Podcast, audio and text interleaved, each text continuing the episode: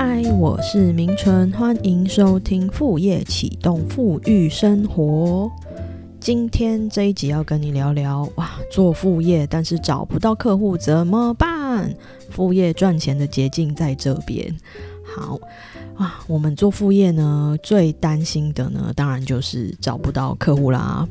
花了这么多时间，然后都接不到案子，或者是我做的东西卖不出去，我提供的服务没有人来预约，那怎么办呢？好，那这个找不到客户呢，或者是找第一个客户呢？我相信是刚开始在启动副业的同学会遇到的问题。好，为什么你没有客户呢？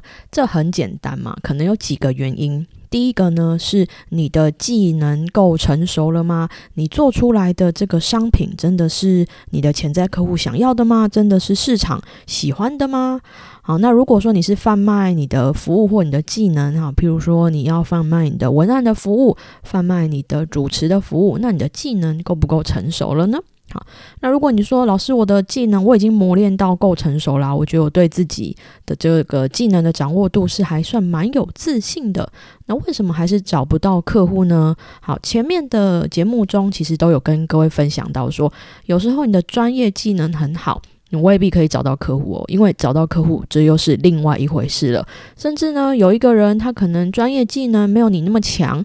但是呢，他很可以了解客户的需求，他知道客户在哪边，他非常的会跟客户沟通。这个时候，反而客户会比较愿意找他，不一定会愿意找你。好，那这个是我们之前的节目有探讨过的。好，那我们讲回来，为什么一开始找不到客户？如果你的技能够成熟，你的产品服务够好的情况之下，我觉得很重要的原因是因为你的潜在客户并不相信你。为什么他们不相信你呢？因为呢，你没有提供让他们相信你的这些素材跟故事，他的心里面可能是很想要相信你的，但是怎么看左思右想都觉得说，嗯，好像不太可靠。诶，我我真的没有办法硬是说服我自己发案子给你，或者是硬是说服我自己去买你的东西。好，那为什么你没有提供让他们相信给你的素材呢？所以很就是会回归到说，因因为呢，我们一开始初出茅庐的时候，我就是经验是零啊，就很像是说我们今天是一个新鲜人要去找工作，那我就是说这每一个工作都说要求工作经验，那怎么办？那新鲜人不就永远找不到工作吗？好，类似像这样子的道理，因为你没有做过，你没有实际的成绩去证明，那你的潜在客户当然会觉得说。啊，那我把这件事交付给你，你真的 OK 吗？你会不会搞砸？啊，会有很多一大堆脑补的小剧场。好，所以说呢，我觉得你要够拿出你的成果来说服你的潜在客户，说对，这个就是我真的会做这件事情，而且你只要委托给我，我可以做得很好。所以说，在之前的节目应该也有提到说，诶。平时我们就应该要累积自己的作品集，好，或者说经营自媒体也是一个很好的方式。你做了一个新的产品，做一个新的服务，你有没有把它记录下来？好，你写了一个文案，你练习写的文案，你有没有把它呃收集起来？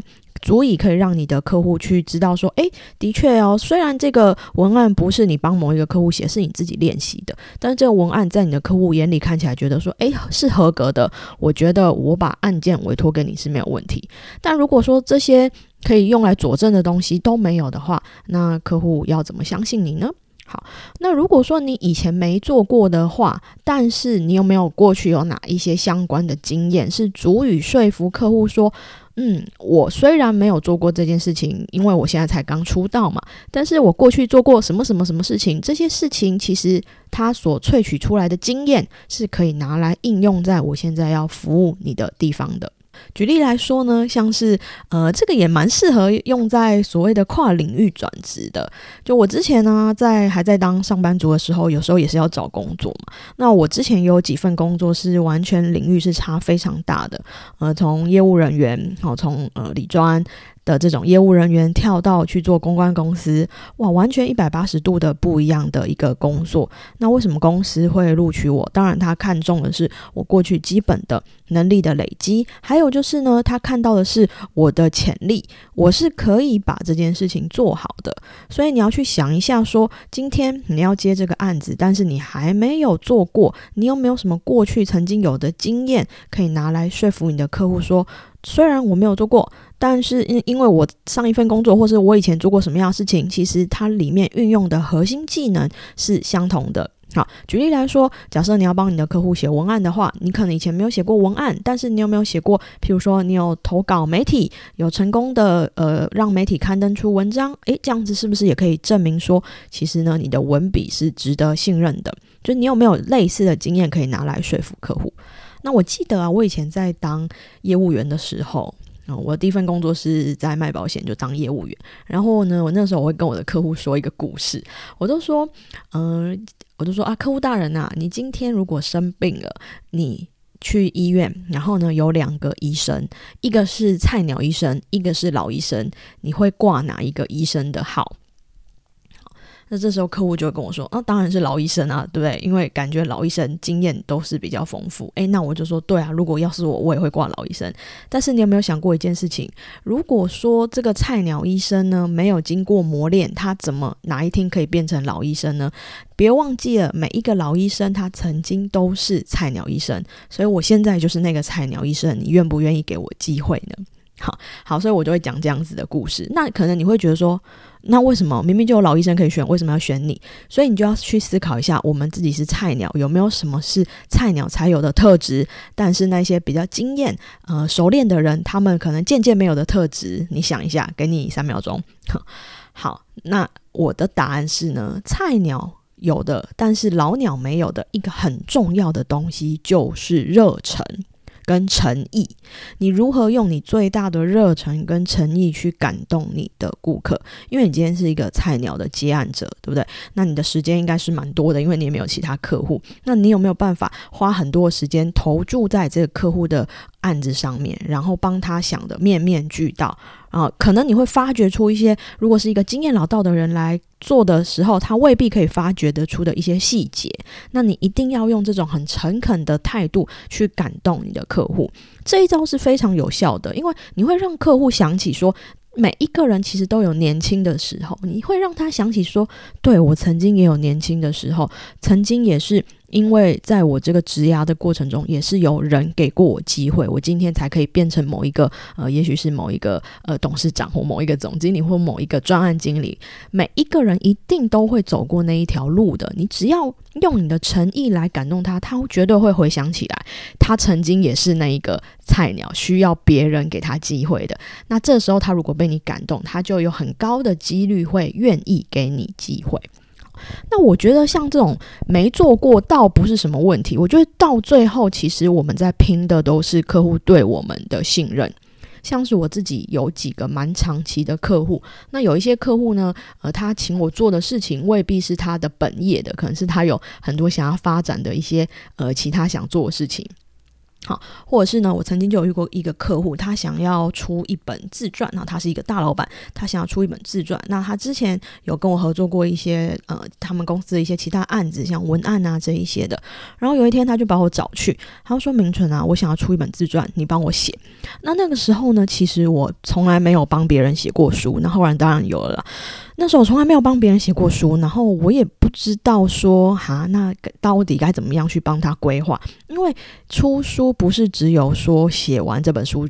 就算了嘛，你还有整个出版的流程啊，可能要排版啊，要规划封面啊，等等等很多很多的事宜要去处理。我真的没有做过，那我就很坦白跟他说：“哎，这个某某老板，其实我真的没有帮人家写过书。哎，你你确定要找我吗？你要不要找一个有经验的人，有做过这件事的人？”然后他就说：“我知道你没写过书啊，因为他也很了解我。”他说：“但是我就是希望你来帮我做这件事情。”好，那你可以想一下，为什么这个老板他？执意要找我，不去找一个外面外面会写书的人才很多啦，台湾一定很多啦。他为什么不去找一个呃会写书的人，甚至成以前在出版社工作的人呢？你觉得最大的原因是什么？好，那我觉得最大的原因就是信任。好，为什么信任？是因为他曾经跟我一起工作过，他知道我了解他。所以他知道呢，他可能有一些毛呢，我知道说要怎么样来摸 哈，或者是他有一些在乎的地方呢，他非常了解说，因为我已经曾经跟他合作过了，我们沟通起来的成本是会非常低的。他当然呢，今天可以去找一个外面曾经写过书的人来帮他写书，但是会遇到一个风险，就是这个人因为完全不了解这个客户，所以全部的沟通是要从零开始的。你知道吗？沟通不顺畅，其实是会让人家是一件很痛苦的事情。沟通不顺畅，会比专业的程度没那么高来说，痛苦的程度指数会非常非常的高。所以他宁可说没有关系啊，因为你跟我的合作是非常愉快的，我们沟通之间都没有什么问题，非常顺畅。反正你没写过书，我知道吗？你很会学习呀，你去学就好啦。甚至呢，这个呃老板啊，他真的有几次我去外面学习的学费是他帮我出的，好还不错的，很很不错的一个客户吧，对不对？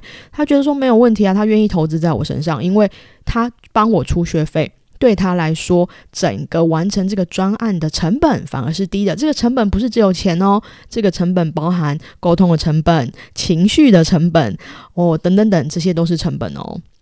所以呢，我们其实最后为什么我们可以在客户的心中屹立不摇？我觉得这会是一个非常重要的要素。好，那用完刚刚那一招之后，如果说哈老师，那你还有没有别的方法可以让我赶快找到客户呢？好，我刚刚讲了，因为你没有做过，对不对？所以重点是因为你拿不出成果来说服别人。这个时候有一个很好的捷径，什么捷径？就叫做免费提供你的服务。或者是做义工，那你可以说哈，老师要我免费提供服务，天哪，这这不合理吧？我还花那么多时间呢。诶，那你你要想想看哦，你今天完全没有做过这件事情，为什么别人要给你机会？好，别人愿意免费让你做已经很不错了，因为他免费让你做，他也有风险呢。如果说你把这件事搞砸了，他浪费他很多时间，他不如直接把钱拿去请一个专业的人来做，不是吗？所以说呢，你可以先从免费或者是低价，好，先呃砍价开始，因为没办法，你就是零经验，所以我觉得免费开始或者是做义工哦，如果有一些因为有一些活动啊，或者是有一些专案，它可能碍于一些成本，或者它是一些公益性质的案子，你就可以提供这样子义工的服务。但是我这边要提醒你哦。不是免费，你就真的是只能免费提供服务。你一定要跟别人索取一个对价的关系。这个对价关系是什么？你就可以跟告诉他说：“诶，可不可以让我免费来帮你写文案？但是呢，我希望说我写完文案之后呢，你可以给我一些客户的评价。”让我以后呢，在呃接触我的其他客户的时候，可以拿你的评价来佐证，或者是你的这个文案，因为我免费帮你写，可不可以当做我的作品集的一部分，收入在我的作品集里面？你一定要提出这样子的要求哦，不要白白帮别人做，因为如果你提出这样的要求，这个人如果他真的需要的话，他一定会很乐意嘛。如果你帮他做的很好，他给你评价，那有什么难的？甚至他会写。一篇三百五百字的心得给你都没有问题啊！重点你就是要拿到这个评价，这个评价就是你的成果。以后你再给你的潜在客户看的时候，他才知道说哦，原来你会做诶。但他也不知道说这个别人给你的评价，你以前是做呃免费换来，这个你也不用告诉他。好，总之呢，我们可以先从免费低价或者是做义工开始，先去累积我们的成果跟累积我们的评价。累积完之后，很重要的一件事情哦，嗯，做副业或者是做自由工作者，我会都会建议说，你要固定帮自己整理一份 sales kit。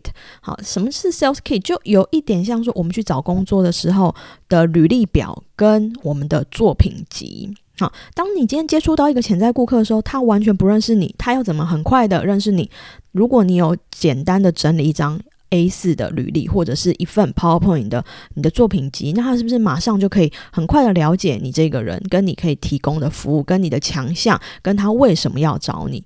所以这个很蛮重要的哦，你一定要把这个资料准备在手边。那你准备在手边，你可以把它上传到云端上面。如果以后呢，你身边的人要帮你介绍的话，很简单，你就可以把这个网址传给他，就说：“诶，那这个是我的作品集，可以麻烦你先帮我传给对方看看吗？”诶，这样子是不是就很方便？就不用说。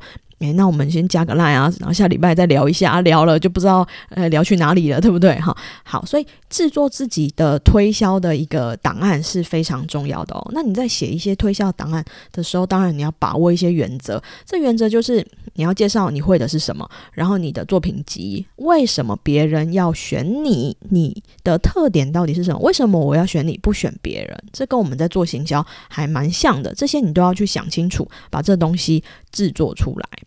那我们觉得我们在做副业的过程中呢，因为都是从零开始，去参考一下别人的成功案例怎么做，还蛮重要的。你定时去看，比如说人家的呃社群是怎么经营的，人家的个人的网站是它的架构是什么，它都放哪一些东西呀？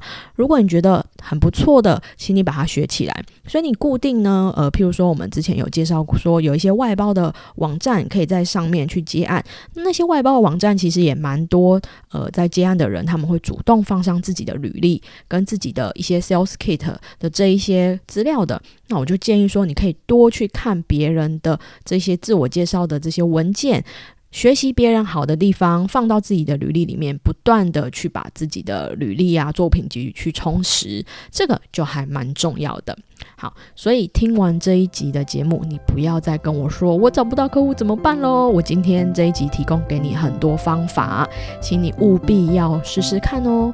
好，那如果你觉得这一集的节目对你有帮助的话呢，欢迎你留五颗星，留下评论，或者是你在 Line 上面可以留回馈给我，都非常的欢迎。那如果你说，哎，你有想要后续想要听什么样的主题啊，也都欢迎你回馈给我哦。